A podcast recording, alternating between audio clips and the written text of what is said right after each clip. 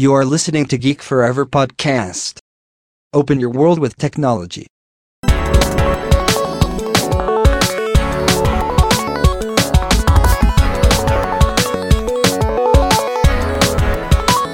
This is Geek Story.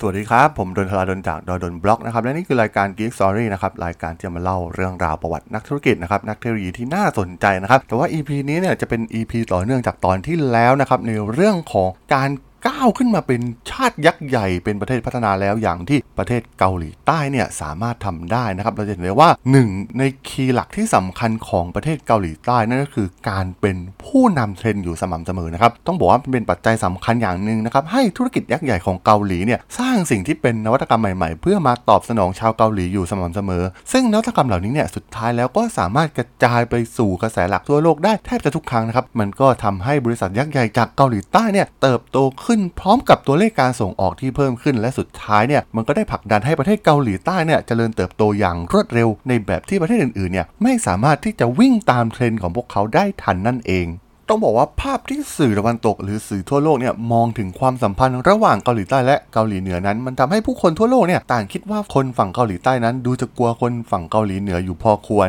ทั้งเรื่องการพัฒนาอาวุธนิวเคลียร์ในเกาหลีเหนือ การที่กรุงโซลเนี่ยเมืองหลวงเกาหลีใต้อยู่ใกล้กับชายแดนเกาหลีเหนือที่มีผู้นำที่ดูบ้าคลั่ง แถมยังเอาแน่เอานอนไม่ค่อยได้ อย่างคิมจองอึนที่พร้อมจะทำอะไรก็ได้ทุกเมื่อ มันดูเหมือนชีวิตของประชาชนชาวเกาหลีใต้นั้นตกอยู่ในความเสี่ยงอยู่แทบจะตลอดเวลา แต่ก็ต้องบอกว่าตามประวัติศาสตร์ระหว่างสองชาตินั้นมีเรื่องราวที่มีรายละเอียดกว่าที่เราเห็นผ่านสื่อเยอะมาก รัฐบาลเกาหลีใต้นั้นก็มีแนวทางการปฏิบัติต่อเกาหลีเหนือในหลากหลายรูปแบบตามเจเนอเรชันต่างๆ ของคนแต่ละรุ่น ในยุคแรกของการแบ่งแยกประเทศนั้น โดยเฉพาะในยุคของประธานาธิบดีปาร์คซุงฮี ก็ได้อาศัยภัยคุกคามจากเกาหลีเหนือ เพื่อมาใช้ในผลประโยชน์ทางการเมือง มันเป็นความสัมพันธ์ที่ไม่ค่อยเป็นมิตรสักเท่าไหร่ ถึงระดับที่ว่ามีการส่งหน่วยรบพิเศษของเกาหลีเหนือเนี่ยข้ามพรมแดนมาจู่โจมบ้านพักประธานาธิบดีปาร์คและเป้าหมายก็คือการลอบสังหารประธานาธิบดีปาร์คเลยด้วยซ้ำแต่เกิดการประทะกับเจ้าหน้าที่เกาหลีใต้เสียก่อนทำให้แผนนั้นมันไม่สำเร็จ และในช่วงแรก ๆ หลังจากสงครามเกาหลีไม่นานนั้น มันทำให้ความทรงจำต่อสงครามเกาหลีของคนส่วนใหญ่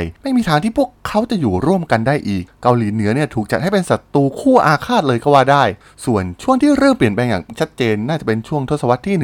1980 เป็นช่วงที่เกาหลีใต้นั้น เริ่มมีการเรียกร้องประชาธิปไตย มีผู้คนเริ่มเบื่อหน่ายกับระบอบเผด็จการ ในยุคนั้นคนเป็นล้านล้านเนี่ยเริ่มที่จะออกมาชุมนุมตามท้องถนนเพื่อเรียกร้องเสรีภาพของตัวเอง รวมถึงอยากให้เห็นเกาหลีใต้เนี่ยเข้าสู่ประชาธิปไตยแบบเต็มตัวเสียที นโยบายในขณะนั้นของประธานาธิบดีปาร์คเนี่ยจะเอ็นเอียงไปทางฝั่งของสหรัฐ และมีท่าทีต่อต้านเกาหลีเหนืออย่างชัดเจน มันทำให้เริ่มเกิดคำถามกับฝ่ายที่ต่อต้านเผด็จการกับแนวคิดเหล่านี้ที่มีต่อเกาหลีเหนือ เหล่าผู้ประท้วงหนุ่มสาวที่ต้องการประชาธิปไตยเนี่ย พวกเขาเคยเป็นนักศึกษาในช่วงทศวรรษที่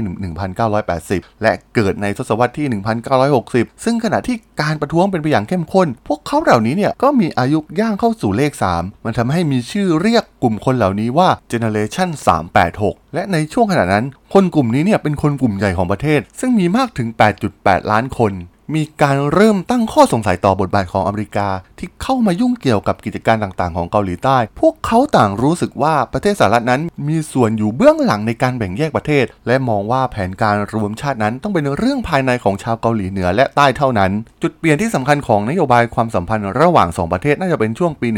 1997 ที่คิมแดจุงเนี่ยได้ก้าวขึ้นมาเป็นประธานาธิบดีของประเทศเกาหลีใต้ มีการเปลี่ยนแปลงนโยบายไปในแบบที่คนเกาหลีไม่เคยเจอมาก่อน ภายใต้นโยบาย Sunshine Policy ท่าทีของเกาหลีใต้เนี่ยเปลี่ยนไปเป็นการเดินเข้าหา และสร้างความสัมพันธ์ที่เป็นมิตรมากขึ้น ซึ่งทำให้ถูกใจคนเหล่า Generation 386 ที่คิดว่าในทางนี้เนี่ยจะสามารถนำเกาหลีเข้าสู่ยุคใหม่ ภายใต้สันติภาพที่เกิดขึ้นระหว่างทั้งสองประเทศเป้าหมายหลักของ Sunshine Policy ก็คือ การยุติภัยคุกคามด้วยการฟื้นฟูสัมพันธไมตรีระหว่างเกาหลีเหนือและเกาหลีใต้ ทั้งสองเนี่ยมีประวัติศาสตร์ร่วมกันมากว่า 1,000 ปี มีความช่วยเหลือในรูปแบบของอาหาร ปัจจัยพื้นฐานต่างๆ รวมถึงเรื่องของเงินทองที่ไปช่วยเหลือเกาหลีเหนือ เริ่มมีการสร้างโครงการที่เป็นการพัฒนาร่วมกันระหว่างทั้งสองประเทศ ยกตัวอย่างเช่น นิคมอุตสาหกรรมแคซงที่ได้รับเงินหลายล้านเหรียญจากบริษัทยักษ์ใหญ่แชโบอย่างบริษัทฮุนได เพราะแนวคิดของผู้ก่อตั้งฮุนไดอย่างชองจูยองนั้น มีความปรารถนาที่จะเกิดการรวมชาติกันมาโดยตลอด และเนื่องด้วยเกาหลีใต้ในตอนนั้น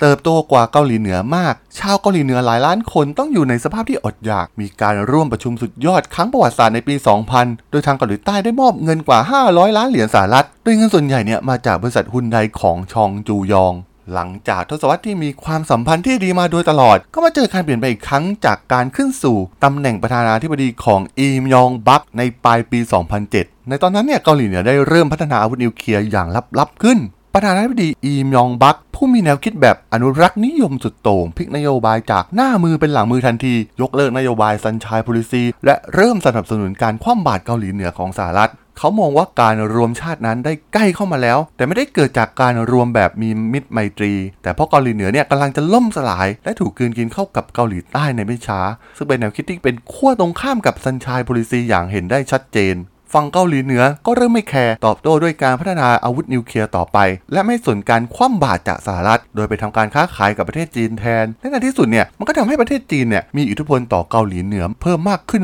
เรื่อยๆ และมันจะทำให้การรวมชาติเนี่ยเป็นไปได้ยากขึ้นเรื่อยๆ มันทำให้เกาหลีเหนือเนี่ยกลายเป็นรัฐกันชนกับสหรัฐอเมริกาของจีน จึงเป็นเรื่องยากที่จีนนั้นจะปล่อยให้เกาหลีรวมชาติกันได้อีกครั้ง คิมจองอิลเนี่ยได้เริ่มทำการตอบโต้ท่าทีของเกาหลีใต้ของประธานาธิบดีอีมยองบัก โดยออกคำสั่งให้มีการโจมตีรุนแรงถึง 2 ครั้ง ครั้งแรกเป็นการยิงตอร์ปิโดใส่เรือรบของเกาหลีใต้ทำให้ทหารเรือเสียชีวิตไป 46 นาย และไม่แสดงความรับผิดชอบกับเหตุการณ์ดังกล่าว ส่วนการจู่โจมครั้งที่ 2 เกิดขึ้นในปี 2010 กองกำลังเกาหลีเหนือเนี่ยได้ทิ้งระเบิดใส่เกาะยอนยองโดที่ตั้งอยู่ในพื้นที่พิพาทบริเวณน่านน้ำในเขตปกครองของเกาหลีใต้ มีทั้งทหารและพลเรือนเนี่ยเสียชีวิตรวม 4 คน จากเรื่องราวทั้งหมดเห็นได้ว่าแม้คนรุ่นใหม่ของเกาหลีใต้นั้น จะไม่ค่อยกังวลหรือสนใจกับปัญหากับเกาหลีเหนือมากนัก คนรุ่นใหม่นั้นอยากให้ฟื้นฟูสัมพันธไมตรีและเกิดสันติภาพมากกว่า เช่นเดียวกับคนในยุคเจเนเรชัน386 สนับสนุนให้มีการปฏิบัตินอมและหาทางเจรจาความร่วมมือกับเกาหลีเหนือมากกว่า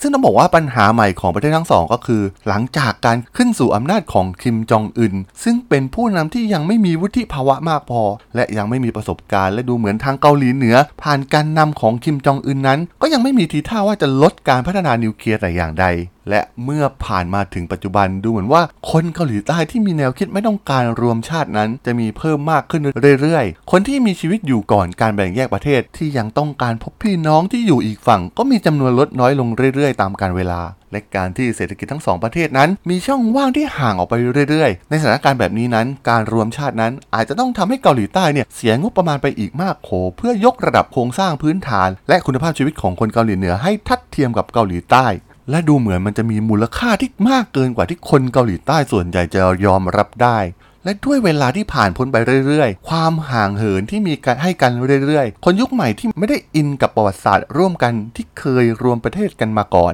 เริ่มที่จะหันมามองคนเกาหลีเหนือเปรียบเสมือนคนต่างชาติ ซึ่งไม่ได้ต่างอะไรกับคนจีนไปเป็นที่เรียบร้อยแล้ว แม้หลายๆ คนเนี่ยอาจจะคิดว่าสิ่งที่เป็นอุปสรรคยิ่งใหญ่ที่สุดในการรวมชาตินั้น เป็นเรื่องของการเมือง และอุดมการณ์ที่มีความต่างกันแบบสุดขั้วแต่หารู้ไหมว่า ณตอนนี้อุปสรรคที่สำคัญที่สุดเนี่ยมันได้กลายเป็นเลือดของความเป็นชาติเกาหลีเพียงหนึ่งเดียวในอดีตนั้น มันได้จางหายไปจากประชาชนของทั้งสองประเทศเป็นที่เรียบร้อยแล้วตามการเวลาที่ผ่านพ้นไปนั่นเองครับ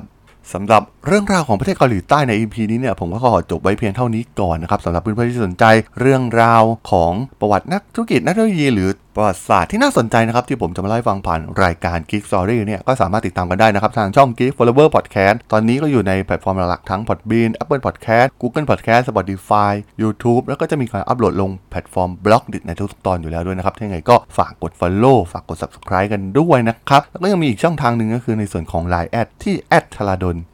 T H A R A D H O L สามารถแอดเข้ามาพูดคุยกันได้นะครับ ผมก็จะส่งสาระดีๆ พอดแคสต์ดีๆ ให้ท่านในทุกๆวันอยู่แล้วด้วยนะครับ ถ้ายังไงในวันนี้เนี่ย ผมก็ต้องขอลากันไปก่อนนะครับ เจอกันใหม่ใน EP หน้านะครับผม สวัสดีครับ